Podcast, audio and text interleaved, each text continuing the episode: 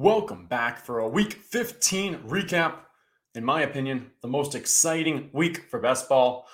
All the playoff teams start with a clean slate. We've got dreams of taking down the millions of dollars, and all we need to do is run hot for three weeks. And of course, stay healthy, which seems to be the most difficult thing this year. It has been quite the crazy day today. We've got best ball, we've got cash recap to review. Let's get to it right now.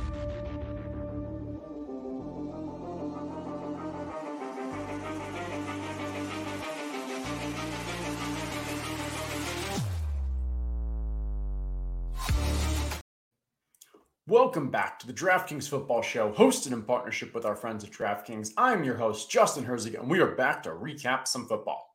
All right, starting off.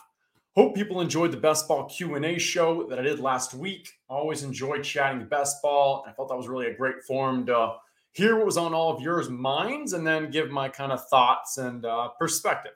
Um, hard to really say too much about the current week of best ball. We still have an important game to go between the Eagles and the Seahawks but I can I can you know share a couple key takeaways thus far.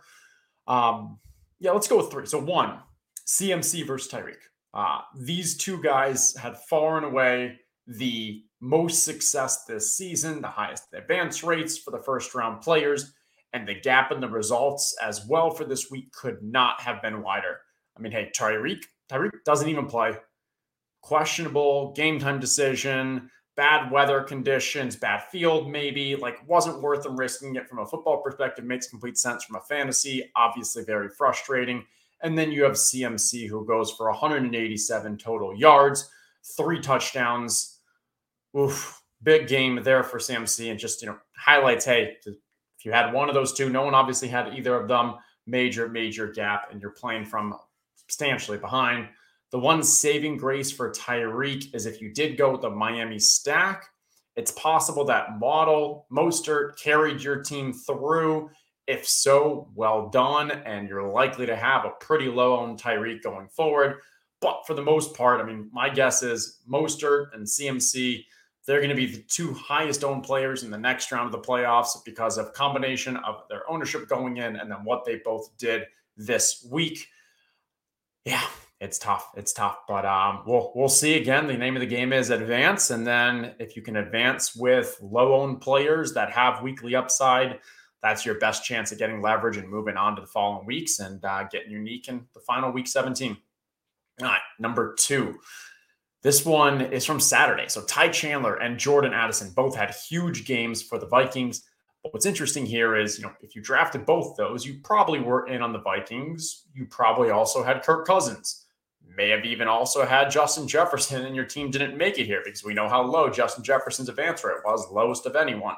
So I don't know how impactful these guys, Ty Chandler and Jordan Addison, are going to be in future rounds. But if you drafted them, if you got to the playoffs, you have a huge leg up in the competition because these are mid, late round guys adding up substantial points and doing it in a unique fashion because the majority of those teams, as we said, probably had Kirk Cousins and were struggling and maybe didn't make the playoffs, or if they did, Depends who that other quarterback is, whether or not they were able to kind of push forward. and the third one, now we're going the other way back to high ownership players, Cowboys. Dak had the highest advance rate of any quarterback, 37% advance rate. And then you've also got CeeDee Lamb, who's tied with Tyreek Hill at 34.6% advance rate. So very, very high. All of the Cowboys were pretty strong. And Unfortunately, it is very, very unlikely to get any Cowboys teams advancing, especially if you had CeeDee. Because, yeah, CeeDee had a okay day because he finished with that touchdown, but because he's a first round and the first round pick, you didn't have the CMC side of things. So you're already playing from behind there. And with Dak only finishing with seven fantasy points, ugh, most of these Dak teams also probably don't even have an active second quarterback. I mean, we're just seeing so much attrition from that position. And then we're going to see a lot of attrition from these Cowboy stacks not advancing. So I think the Cowboys we're going to have some that are that are dragged through because a there were such high advance rates. So you've got some that probably had other monster teams or hit on the right players. Um, but also, I think the ones that probably have the best chance of advancing are the ones who stacked with the Lions, and maybe you didn't actually go with the Dak, but you went with the Cowboys as the bringbacks to the Jared Goff because Jared Goff, Jahmyr Gibbs, Amon-Ra St. Brown, Sam LaPorta, all of those went off on Saturday. And so we definitely are going to have some Goff stacks go through. And so maybe you've got some of the Cowboys as bringbacks to that week 17 game. That's where I think you might we might have the best chance of seeing Cowboys going through where it's not a Dak stack, but it's the bringback stack to some of those Goff heavy ones. All right. And then, yeah, I mentioned a little, but of course, I cannot ignore the crazy amount of injuries this week and this season, especially at the QB position. But then this week at the elite wide receivers with Nico, with Keenan Allen, with Tyreek. I think it was with three of the top five advanced rate wide receivers this week, none of them playing. It just kind of goes. I mean, obviously it's frustrating and you can't really plan for it, but it also it shows how important it really is to have that depth on your team that can carry you beyond the studs. The studs. Also, obviously, if you have the Tyreek and you have the Keenan Allen, you know, it was great to have those guys, Nico, Tank Dell too, to really get you through. But if you were only top heavy and you kind of got hurt by the by the you know these injuries, those teams they're you know eh, they're not as strong as the ones where hey, not only was I being pushed forward with my studs, but also had some solid depth there as well. So I don't want to say like oh you know the feedback oh it's all just luck you know oh when I get injured like you know I'm, I'm just screwed there is skill that hey, not only did you end up with elite guys who went off, but you also had a well balanced, you know, deep team as well. Maybe you got a little lucky. Hey, that Ty Chandler aspect because Mattison didn't play, but then Ty Chandler is a good solid talent, so he was able to go off. Um, or maybe you know, hey, we saw uh, Njoku's been on a heater with the Joe Flacco side of things. So like, there's still plays that um, you know, obviously end up working out, and depth just so important at this. that was kind of just my takeaway there for the injuries aspect. Um, let's see. So now going into tomorrow night, we have, as I mentioned, we have this Eagles, we have this Seahawks game. I'm not even sure if Geno is going to play. There aren't too many Seahawks that have that had high advance rates, anyways. Think Lockett's was pretty decent. Um, Kenneth Walker's wasn't great. I mean, Kenneth Walker's okay. Not, I like Walker and Sharp. Nothing was really that high from what I'm remembering. On the Eagles side, definitely some solid advance rates there. I know me personally, I'm heavy on Jalen Hurts, and then just about all of his pass catchers, uh, I think I'm overweight on. So big, big night for me uh, on the Eagles side. How I'm looking right now going into that game. So for the BBM, currently have five teams advancing. For the 555 on DraftKings, went real hot. I've got nine currently advancing there. For the DK Millie, not as much there, only currently four advancing. And then for uh, well, it's kind of been most exciting, but the two thousand dollar entry fee on DraftKings, the luxury box, I did one team there, and barring absolute craziness, we'll have that one team advance to the semifinals next week. So that is a fun one. Uh, that's really been fun just to watch because hey, I only entered one. Two K is obviously a high buy-in no matter what stage you're playing, and it's uh you know we're, we're, getting out of the wire there. So that should be a fun one. If I can advance through this next round, there are only three people in the final pod. So decent chance of scoring pretty high. All right, let's jump into the cash lineup review. I had a, I had a, I had a very solid day with cash. Uh, started off pretty hot, never really let up from there. My team scored 178.62. I won 83% of my head to heads. Uh, saw a couple familiar names out there that were scooping me. Um, you know, I think probably listen to this or you know, engage on Twitter. So congrats on taking down a couple of those familiar names. I think beat me in a couple point by a couple points.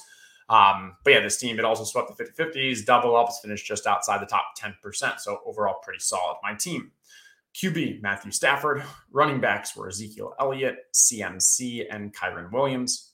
Wide receivers Rashee Rice, Jayden Reed, Demario Douglas, tight end Tucker Kraft, and DST Browns.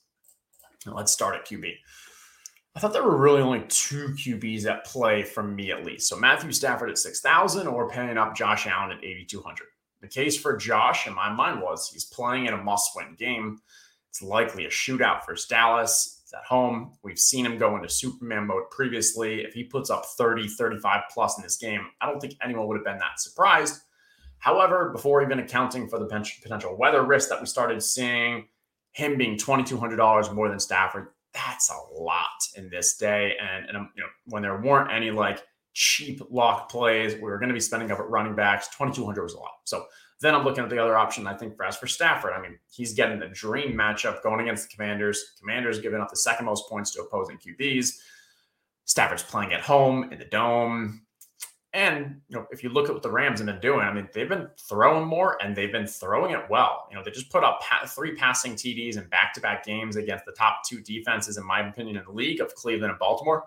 And you know, what was tricky, you know, I think what was tricky with this stat with this Matthew Stafford play is a lot of people they start off they run the optimal and you kind of start going from there. And here, if you ran the optimal, Josh Allen was popping up ahead of Stafford. It wasn't just like one lineup, it was like four, five, six lineups were all Josh Allen's. And so to go to Matthew Stafford, you had to be giving up like in your total lineup, like a point to two points of projected value, uh, which normally doesn't feel that great. But I think this was one of those situations where you take the cash game strategy elements of playing, you know, paying down at quarterback, um, definitely matchups played a major role here. And I think when you just look at the larger composition of the slate and where we needed this money, that $2,200 was was more important this week than it's been in other weeks. So that's where I was like, hey, Stafford is a great option.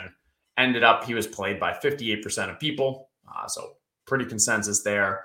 Followed by Brock Purdy at 16% and Josh Allen at 5%. I personally never really considered Purdy because he was $800 more than Stafford. I didn't see a substantial difference in the two from a projection standpoint. Yes, Purdy has a higher upside on that 49ers offense. There's also a chance that the 49ers would just kind of be, hey, maybe this is a game where CMC does it all on the ground and they're not throwing as much because you're going against, you know, easy matchup there. Was possible, but I that eight hundred dollars was enough to make me say, "Hey, I'm just going to go with Stafford if I'm not going all the way up." So, move on to running backs.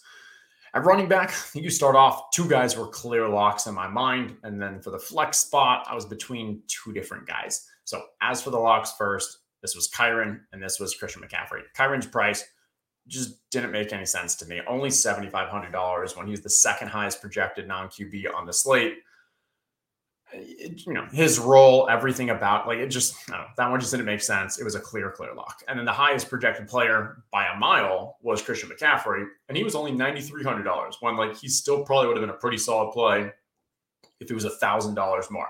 So both these players just have such a valuable role in their offense. Were locks at those price and matchups. Didn't want to overthink. No need need to overthink any of that. The third spot for me was between either Zeke or Antonio Gibson with Antonio Gibson, you save $600 from Zeke. And I really like the upside of Gibson without Brian Robinson in there. And hey, if he's going to continue that pass catching role, if he can also take some of the rushes and get the goal line work, that's a really valuable role. I mean, we've seen what Brian Robinson was able to do when Antonio Gibson was out. He continued to keep his role, and then he took Gibson's pass catching. So if the other same thing happened, but with Gibson taking Brian Robinson's rushing role, like this is a really valuable role.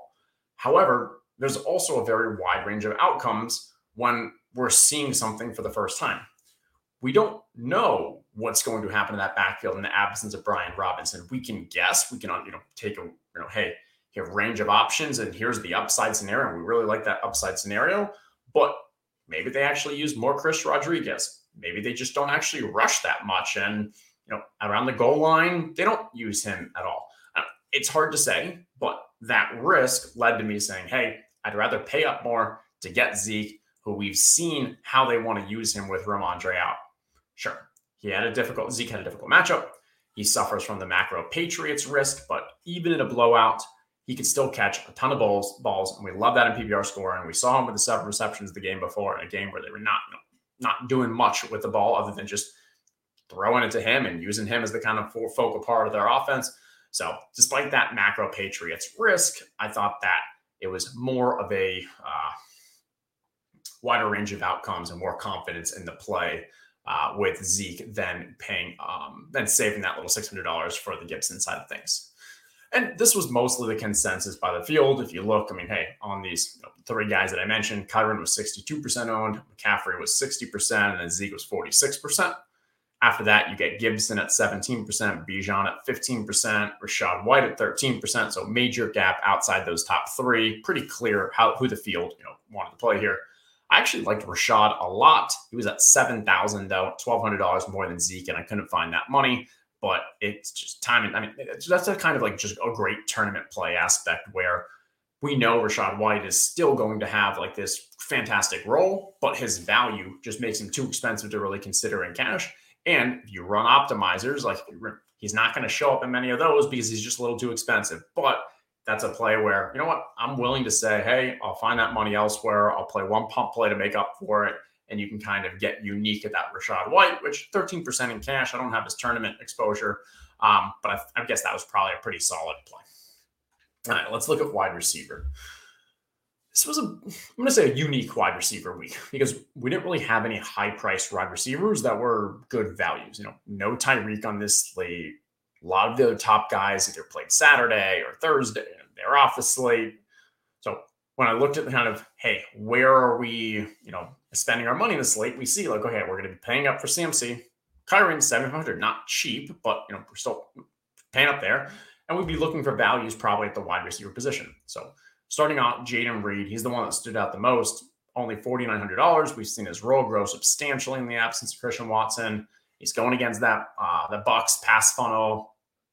And you know, there's also there was also a report out there as well that Aaron Jones wasn't going to play every snap. He was going to be on a bit of a, like a play or a snap count.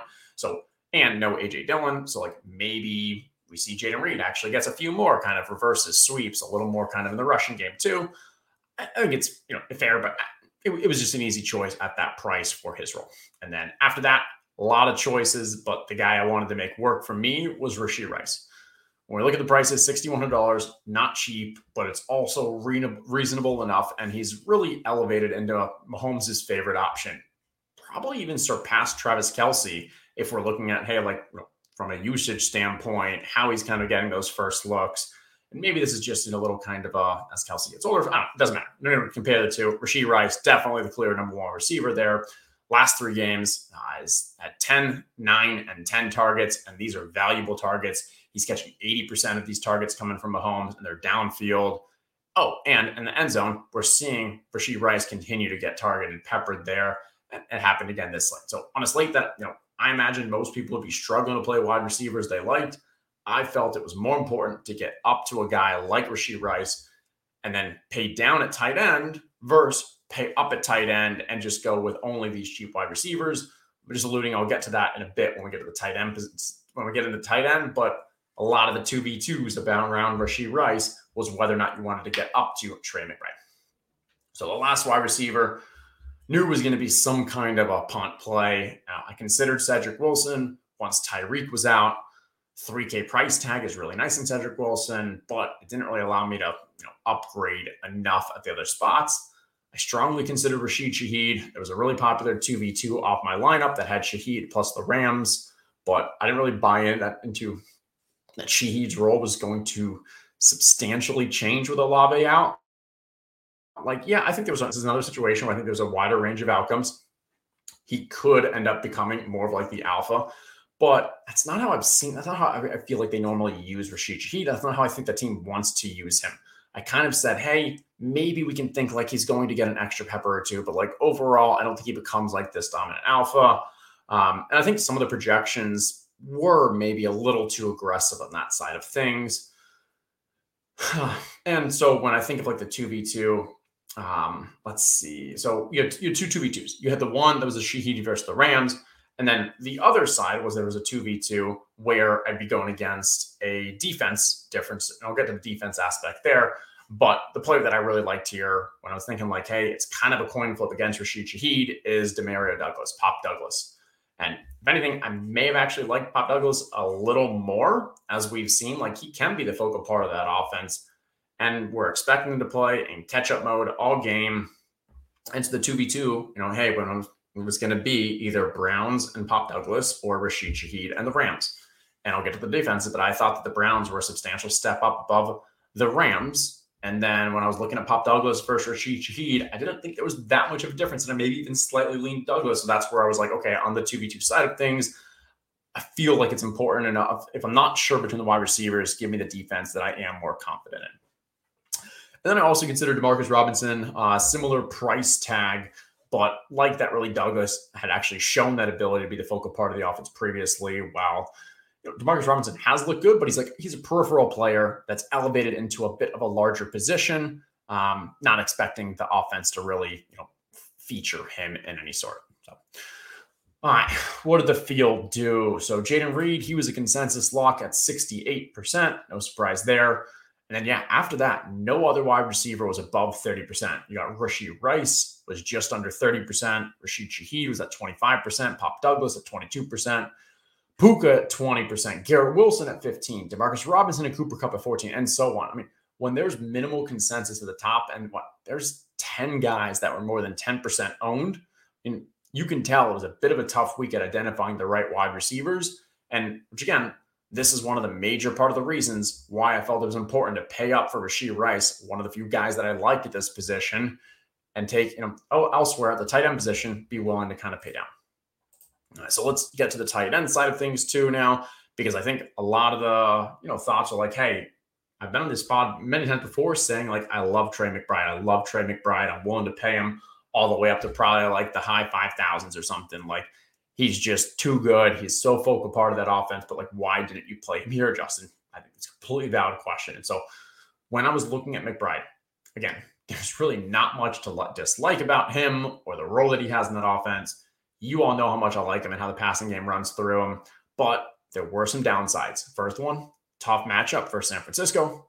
Also, $5,200. Again, I would be willing to pay that, but that's not cheap. And I needed to consider out their options. And if I did play McBride, I couldn't play Rashee Rice. And I'd have to go with another cheap wide receiver. And I just didn't like any of the wide receivers and really thought Rashee Rice was a, you know, an elevator was, I mean, it was that much better than the other options at the wide receiver from a both kind of a safety mean median, but then also from a ceiling situation.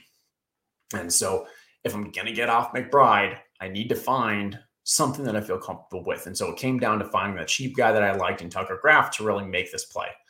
I remember looking into Kraft before the season for best ball when assessing, you know, Musgrave, his potential competition.